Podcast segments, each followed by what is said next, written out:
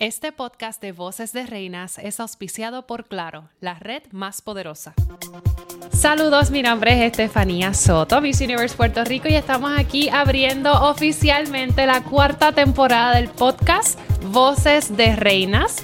Y en esta temporada estoy muy contenta de poder integrar nuevamente lo que era el podcast original, estar aquí con las chicas y las candidatas oficiales al certamen de Miss Universe Puerto Rico. Y hoy me acompaña Miss Río Grande. Hola a todos, mi nombre es Natalie Santa Cruz. Miss Isabela. Saludos, mi nombre es Gabriela Sofía Muñoz. Y Miss Villalba. Les habla Gabriela Guzmán. ¿Cómo están, chicas? Súper bien, bien emocionada. contenta? Yo sé que estamos empezando la conversación ahora y la gente que nos está escuchando probablemente dice, ay, pero qué tímida. Pero lo que ellos no saben es que llevamos hablando ya un buen rato. Así que nada, eh, estoy feliz de que estén aquí conmigo. Esto es una experiencia bien chévere. Así que una de las cosas que me llamó la atención cuando estaba leyendo un poco de ustedes es que Gabriela, tú eres la hermana mayor de cuatro, ¿eso es cierto? Sí. Y cuéntame, ¿cómo es eso? Pues, eh, cuando pequeña, eh, además de que soy hermana mayor de cuatro, eh, algo, un dato curioso que las personas cuando lo digo pues se sorprenden es que tengo unos hermanos gemelos ah. que son un año y medio menor que yo.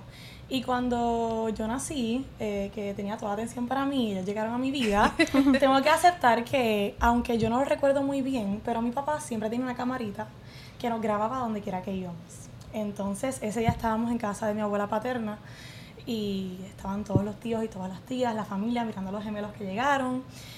Y yo, mi papá tiene una grabación que yo salgo afuera como molesta y él me sigue con mi primita. Y algo hizo mi primita que yo hice un gesto como molesta, como que no quería entrar. Y ahí mi papá corta el video como para regañarme o algo así. Pero luego cuando yo el video le pregunto a mi papá qué fue lo que pasó, él me dice, Gabriela, tú estabas molesta porque la atención estaba para ti. Así que ahí comenzó mi jornada como hermana mayor y durante toda mi vida, aunque mis hermanos pues son solamente un año y medio menor que yo, al ellos ser gemelos, pues no éramos tan unidos y peleábamos mucho. Yo creo que esa es la historia de todas aquí, sí, si tenemos hermanos y hermanas. Al nivel que mi, mi papá, eh, como yo no me llevaba muy bien con mis hermanos, pequeños, pues él tenía una montero y él le puso un asiento en el baúl. En el baúl yo estaba, porque yo pues le quitaba los vivir, le quitaba los bolos. O sea, que eras la traviesa de la familia de los hermanos. me puse rebelde y de hecho mi mamá decía, tú eras tan angelical cuando naciste y cuando yo nacieron tú cambiaste. Pero, ¿verdad? El tiempo pasó y gracias a Dios hoy en día eh, tenemos un bond súper bonito, una química súper chula, eh, hablamos mucho y entonces eh, mi tercera, mi, mi, mi otra hermanita eh, tiene 8 añitos. Ella nació cuando tenía 13, 14 añitos más o menos. Eh, ella es del segundo matrimonio de mi mamá. Okay. Y ella no se parece en nada a mí. parece más hermana Estefanía. Hay que presentar para verla. Ojos verdes, el pelo risito, pero así como castaño. Y no, no, nos parecemos mucho, sin embargo, ella es la luz de mis ojos y ella me admira muchísimo. Ella dice que ella quiere ser eh, modelo y como yo estoy en este proceso ahora, ¿verdad? Como todas nosotras en, un certamen de belleza, donde tenemos muchos ojos puestos en nosotras, ella dice que ella quiere ser popular. Ay. y yo le digo, pues... Yo, yo sé de eso, yo sé de eso. Te digo el truco. Sí, eres pero sin embargo yo la veía tan inocente porque ella piensa que a lo mejor esto es algo que yo he hecho toda la vida, sin embargo, yo toda la vida estuve haciendo deportes, nunca estuve muy relacionada al campo de la moda y la belleza, aunque siempre me llamó la atención y siempre fui una chica que me gustaba vestirme bien y me gustaba ver las pasarelas y eso, pero no estaba muy inmersa porque estaba más en los deportes. Pero esa es más o menos la historia, el trasfondo de, de yo como hermana mayor. Me, y me encanta escucharla. En mi caso, yo soy, yo somos dos, eh, mi hermano y yo, y yo soy menor que él, pero me identifico totalmente porque también teníamos un, periodo en donde era guerrilla total todo el tiempo. ¿Cuál fue la experiencia tuya? No sé si tienes hermanos o hermanas. Yo sí, yo tengo un hermano, él tiene cuatro años menor que yo. Okay. Pero pienso que tenemos mucha, no tanta distancia, pero suficiente que no peleamos. Él es un ángel. Este, él me mira y, tú sabes, me sigue en cómo estudio y siempre mami dijo que cuando era chiquita yo siempre lo cuidaba. Le baño con la toalla, le daba comida. Recuerdo, mami, ¿no le diste comida a Juan Emilio? Eso era una relación de otra mamá, más que nada.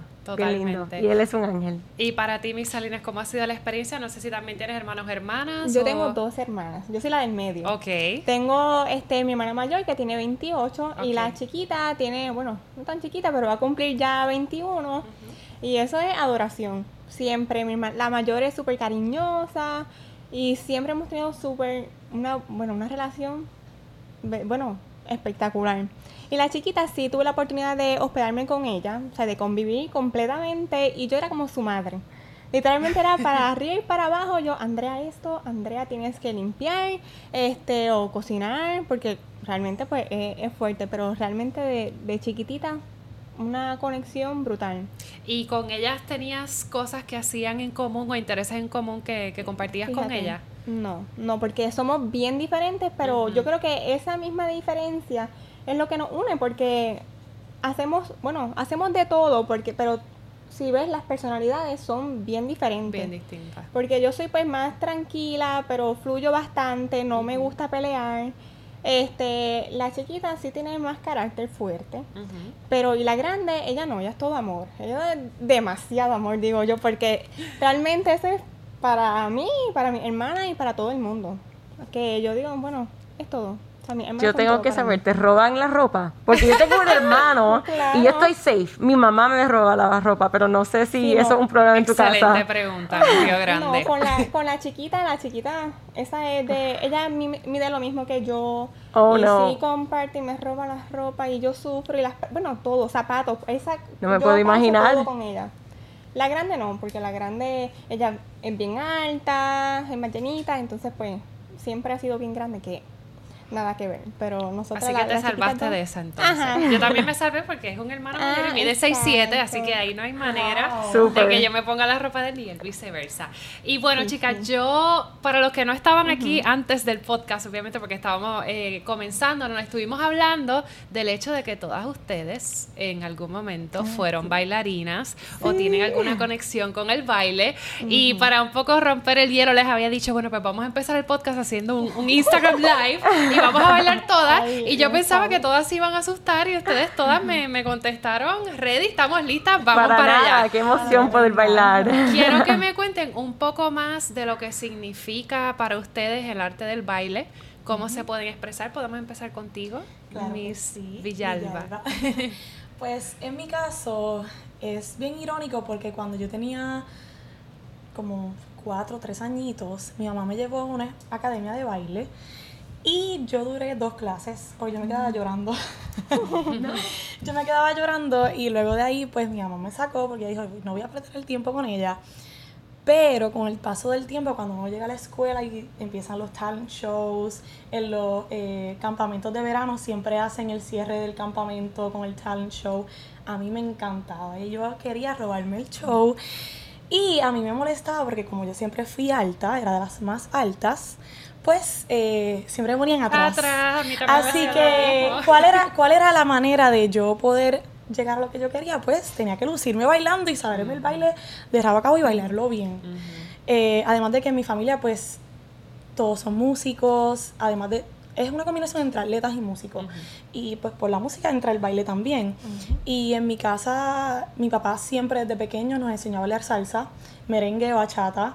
Y yo creo que por aquí hay una eh, amante de la salsa, ¿verdad? Sí, a mí me encanta. ok. Igual. Pero, ¿verdad? Para cerrar con, con la parte del baile, pues fue con los talent shows y, y las actividades donde teníamos que bailar frente al público, pues a mí me encantaba. Y a raíz de eso es que le cogí un amor inmenso a bailar y yo en los proms, en las actividades, siempre buscaba una excusa para sacar a mi hermano, a mi papá a bailar, mis tíos. So yo lo hacía más eh, por mi cuenta, nunca lo hice profesionalmente ni, ni fui a una escuela de baile, pero sí me encantaba bailarlo y, y, para mí es como un stress relief también, una terapia. Y yo bailar, salsa es mi, mi, baile favorito. Ok, pues fíjate, no sé si sabías, pero tu compañera, eh, Miss Isabela, también tiene una trayectoria bailando salsa. Cuéntanos de eso. Sí, pues este, mira, yo en realidad siempre empecé también con los deportes, ¿no? De chiquita fue voleibol todo el tiempo, pero mi clase fue bien unida, siempre estuve en el mismo colegio y siempre fue bien unida, también bastante talentosa, nos gustaba estar en todas y pues ahí este se contactó pues porque todos los años se hacía la puertorriqueñidad y entonces las comparsas, eso era competencia, o sea, quién ganaba la mejor comparsa, eso era un espectáculo. Y de ahí, obviamente, uno buscando a maestros de baile para hacer la coreografía, etcétera, etcétera, pues entonces nosotros pues queríamos darlo todo. Y entonces, de, ya cuando yo tengo ese contacto, ¿verdad? Con el profesor de, baile, pues ahí comenzamos a, bailar. Eso fue como en sexto grado, que todos los miércoles cogíamos clases de baile en una casa, era una, en una marquesina, que no fue tampoco nada guau, porque él no tenía tampoco academia, nosotros no tampoco sabíamos tanto. Y de ahí fue que empezó, exacto, de ahí es que empieza todo este amor por el baile. Yo, bueno, realmente siempre he estado bailando para arriba y para abajo, en todo, porque también todos los talent shows o todo lo que tuviera que ver con los bailes del colegio, ahí estaba, ahí blanco. Sí, ahí Pero así de bailar salsa, pues estuvimos cogiendo clases todos los miércoles y era y nunca lo vi así tan profesional o porque realmente eran pues con mi grupo, o sea, yo todos los conocía y de ahí pues tuve la oportunidad de de ir a Puerto Rico Salsa Congress. Como de, exhibición, no fue competencia, que tampoco fue que pero algo super pero sí, sí, que eso para mí eso fue brutal y ver gente de otros países también bailando a un nivel de competencia espectacular que yo amé eso. Bueno, pues ya, ya yo sé, yo sé entonces con quién voy a coger las clases de baile, porque yo no es que tenga dos pies izquierdos, pero no creo que tenga el swing que tienen ustedes. no, pero el video que tú hiciste que sacaste el de, el de Dani quedó espectacular. eso quedó brutal. Pues también para mí fue una sorpresa seguir descubriendo cosas de mí, así que y eso va a ser parte de, la experiencia de ustedes.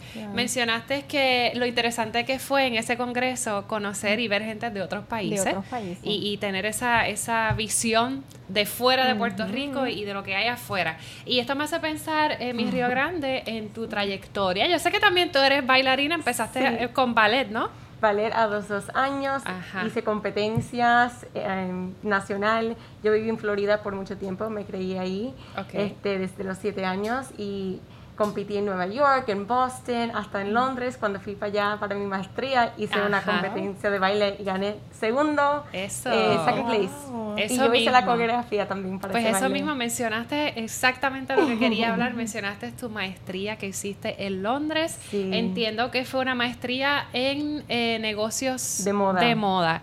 Cuéntame un poco más acerca de eso y es precisamente cuéntame sobre tu línea de ropa sí, eh, claro. Cómo, se llama? ¿Por qué la creaste específicamente para los bailarines? Sí, me encantaría. Estudié negocios de moda y me encanta porque tiene ese lado de marketing, de esa credibilidad que está en los diseños, pero también cómo, este, qué, qué dice tu ropa o cómo lo, quieres representar. Y ahí es cuando me uní con los bailarines. Yo siendo bailarina toda mi vida, la marca se llama Saint Cruz y nació de este querer de también streetwear para mí. Es bien tomboyish y yo amor con el ballet quería algo un poquito más femenino. So yo dije cómo yo puedo hacer un streetwear para bailarines que tiene como que todo eso juntos y ahí nació Sin Cruz. Este estoy desarrollando todavía este pero sí eso es un sueño mío y Londres me dio ese conocimiento para tener todas las herramientas que necesito para empezar, ¿no? Y eso tuvo bien cool también porque a la escuela que fui es donde salió Alexander McQueen, Central St. Martins. Y caminar por esa biblioteca era tan cool porque tenías todos estos creativos que tiran ropa hechos por ellos. Paperclips en las orejas, tool en las camisas, una cosa bien cool, tantos creativos en, un espacio. Súper creativo. Y obviamente eh, ese proceso de crear tu propio negocio, ¿cómo ha sido para ti? Bien fuerte. Hay tantas piezas que tienes que unir y aunque no eres de matemáticas, pues tienes que hacer números. Si no eres de marketing, tienes que aprender un poquito de todo. O tienes que ser bien redonda. Este, pero Río Grande para mí actualmente tengo una casa ahí. Eh, podía ser un pedacito de espacio para mí para escapar y tener ese espacio para crear, porque estar aquí también en el metro, tienes tu amistad, quieren salir, hay que ponerse fit para Miss Universe. y honestamente, yendo para allá me dio ese espacio para estar en la tranquilidad de, de mi apartamentito ahí y poder crear. Claro, y crear y, tener esa fuente de inspiración. Eso mismo. Y mi Villalba, un poco conectando lo que nos acaba de contar ella con su experiencia de hacer negocio, entiendo que tú estás ahora mismo haciendo un bachillerato en mercadeo. Eso es así. Así que la pregunta es, ya que estamos en este tema y tenemos una mujer puertorriqueña que ya ha emprendido ese camino en la creación de los negocios, ¿cómo es para ti, eh, o que quizás qué consejo quizás hasta le pudieras dar a tu compañera mi Río Grande, de cuál crees tú son las cosas más importantes a mantener en mente, las estrategias más importantes cuando se trata de, crear un negocio y sobre todo el aspecto de ser una mujer en esa creación de, de negocio. Sí, eh, y de hecho me gusta que, ella traiga esto para poder conversarlo porque a pesar de que yo no he terminado mi, bachillerato, ya he tenido experiencia trabajando en el campo, gracias a que he tenido eh, personas que han confiado en, mí a pesar de mi juventud, porque sabemos que eh, el hecho de ser joven hoy en día pues es un poquito más retante para conseguir trabajo y el hecho de ser mujer también es un reto trabajar en este ámbito. Y dentro del proceso, tanto de estudio como de, profesional, pues lo que te puedo recomendar es la parte de la, identidad de la marca, que se conozca, el que se le dé ese, reconocimiento y trabajes en esa imagen corporativa, esa identidad corporativa, como se llama. Mm. Eh, que la gente reconozca la marca, que sepan y que obviamente tu concepto, ese mensaje que tú tienes, tú lo tienes bien claro. So, tú no tienes que, que trabajar tan duro en la parte que es eh, creativa es la más difícil realmente y tú lo tienes bien claro. Y es la parte de que tu inspiración de, del baile pues contribuye a tu negocio y ya eso es un mensaje que le deja saber a las personas cuál es el significado detrás de ese negocio y eso también es importante, lo que es la misión y visión de tu empresa. En adición a eso, pues la identidad corporativa, que la gente reconozca tu marca cuando la vean por ahí o la escuchen, etcétera. Me encantan esas palabras de misión y visión. Sí. Porque para mí estar en Puerto Rico me encantaría eh, resaltar el, el talento que tenemos aquí, los bailarines de Puerto Rico, porque para mí de chiquita no, no terminé siendo bailarina profesional. Y yo quisiera tener una plataforma que me podía resaltar a ese momento que estaba creciendo. So, mi visión también es tener una herramienta que le puedo dar al talento de Puerto Rico para que ellos como bailarines que quieren crecer en esa industria tienen algo para usar para también brillar. Sí, y puedes la visión. utilizar tanto es un ganar-ganar, tanto para ti como para ellos, porque puedes tener también eh, embajadores de la marca, los brand ambassadors, que pueden entonces utilizar tu ropa eh, en sus concursos, en sus eh, contests, pero a la misma vez se están dando exposición. Y entonces cada vez que bailan, pues mencionan que la, ropa es tuya. Me encanta, Yo acabo de coger el taller de la vida y yo sigo tomando notas también. Y sé que para todas nos va a beneficiar porque para ti, Miss Isabela, entiendo que tú también tienes esta idea de crear tu propio proyecto que se llama, y me corriges, Siembra Vida. Siembra Vida. Cuéntanos de qué se trata Siembra Vida. Pues yo lo que quiero lograr con Siembra Vida, ¿verdad? Yo estudio educación agrícola, entonces pues a mí me interesa muchísimo lo que es la conservación ambiental y también concientizar a las personas realmente a lo que es reforestar. A reforestar, este, estar, ¿verdad? Bien consciente de lo que está pasando en el ambiente, que ya más adelante pues sí nos va a afectar. Bueno, ya nos está afectando y lo estamos viendo, ¿verdad? Toda la naturaleza está hablando.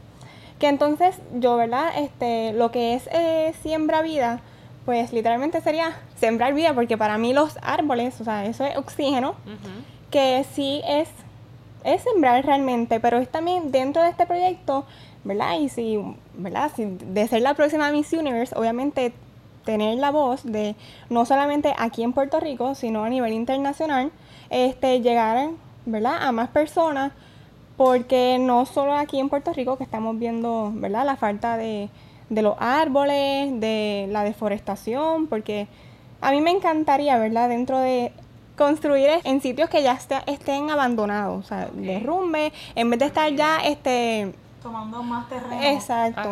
Exacto, tumbando árboles. El que, no está habilitado, pues rehabilitarlo. Para rehabilitarlo, exacto, porque hay demasiado, entonces se sigue cortando árboles todo el tiempo y nosotros que estamos viendo, o sea, hay más cemento, menos árboles y cuánto tarda un árbol en crecer, que también son cositas que pues quiero educar, porque no todo el mundo sabe que obviamente en el huracán María, por ejemplo, los árboles que, sí, la mayoría de los que sobrevivieron, por decirlo así, este, eran nativos de aquí de Puerto Rico.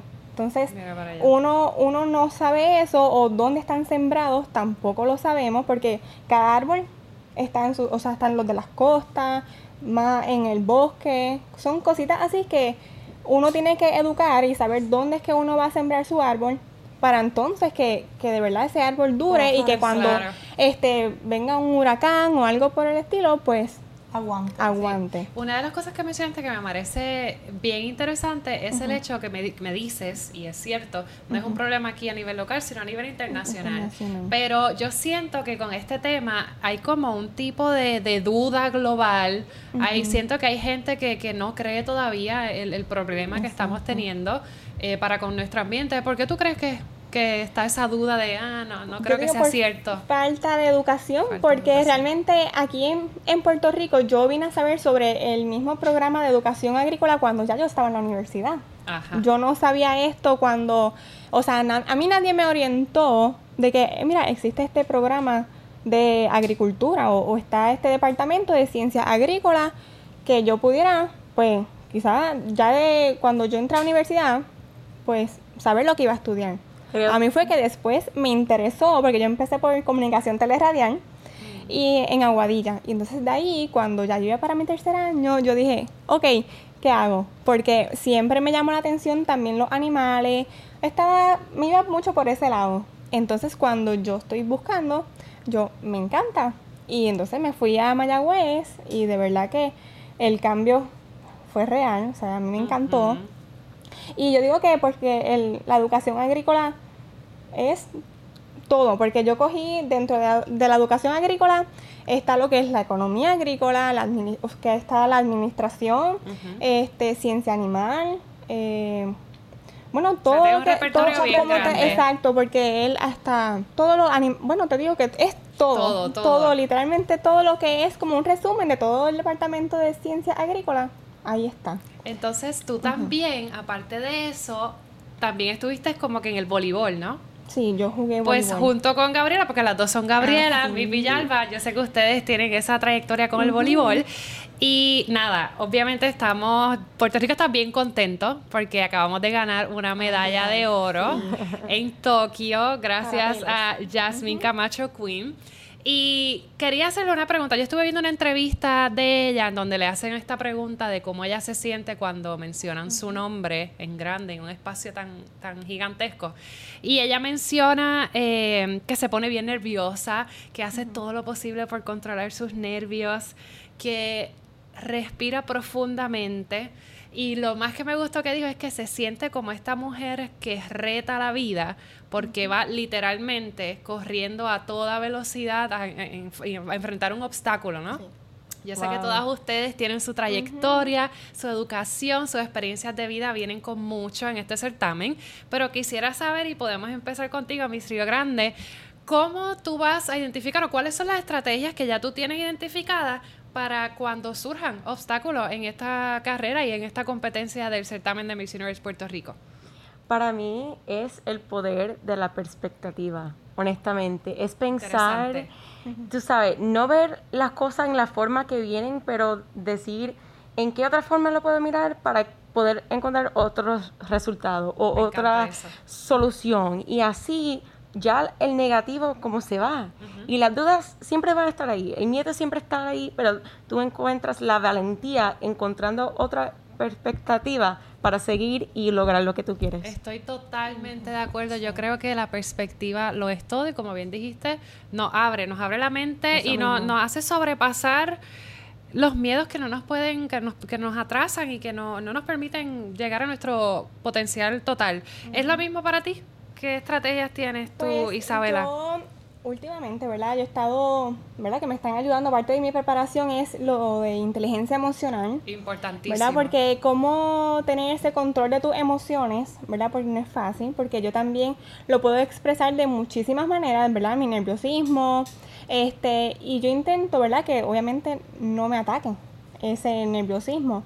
Que entonces también yo, ¿verdad? Como me preparado, como es, estar realmente ya pegada más a lo que soy yo, porque yo digo que siendo yo me va a llevar al fin del mundo, porque, ¿verdad? Mi personalidad es única, es única y entiendo que, que yo sé que de verdad que cómo, de qué manera, ¿verdad? Yo puedo enfrentar ese obstáculo. Es claro. Siendo yo porque literalmente busco dentro de mí o de qué manera puedo enfrentar eso, pues... Eso es, todo lo que necesitas. Así que Literalmente es eso es ser yo. Necesitamos perspectiva, necesitamos ser nosotros mismas y tener ese, ese balance con la inteligencia emocional. ¿Y qué nos dices tú, Miss Villalba?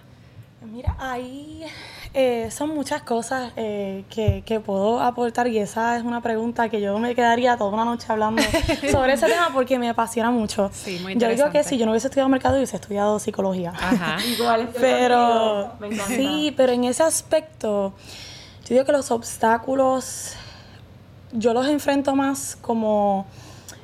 Yo veo el mundo como está eh, ilimitado de posibilidades.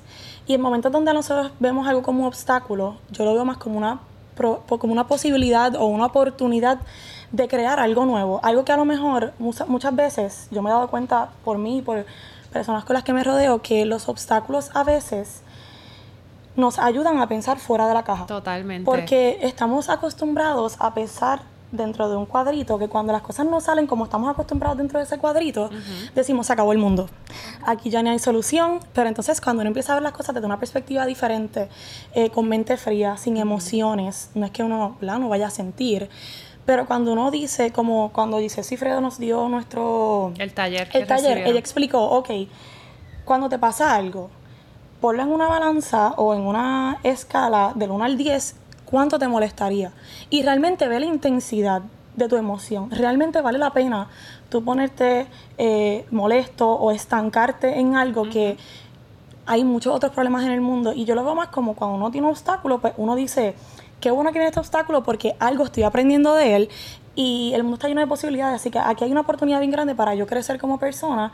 So, yo veo el obstáculo como algo sumamente positivo. Así mismo, yo creo que ahí tenemos la ecuación perfecta.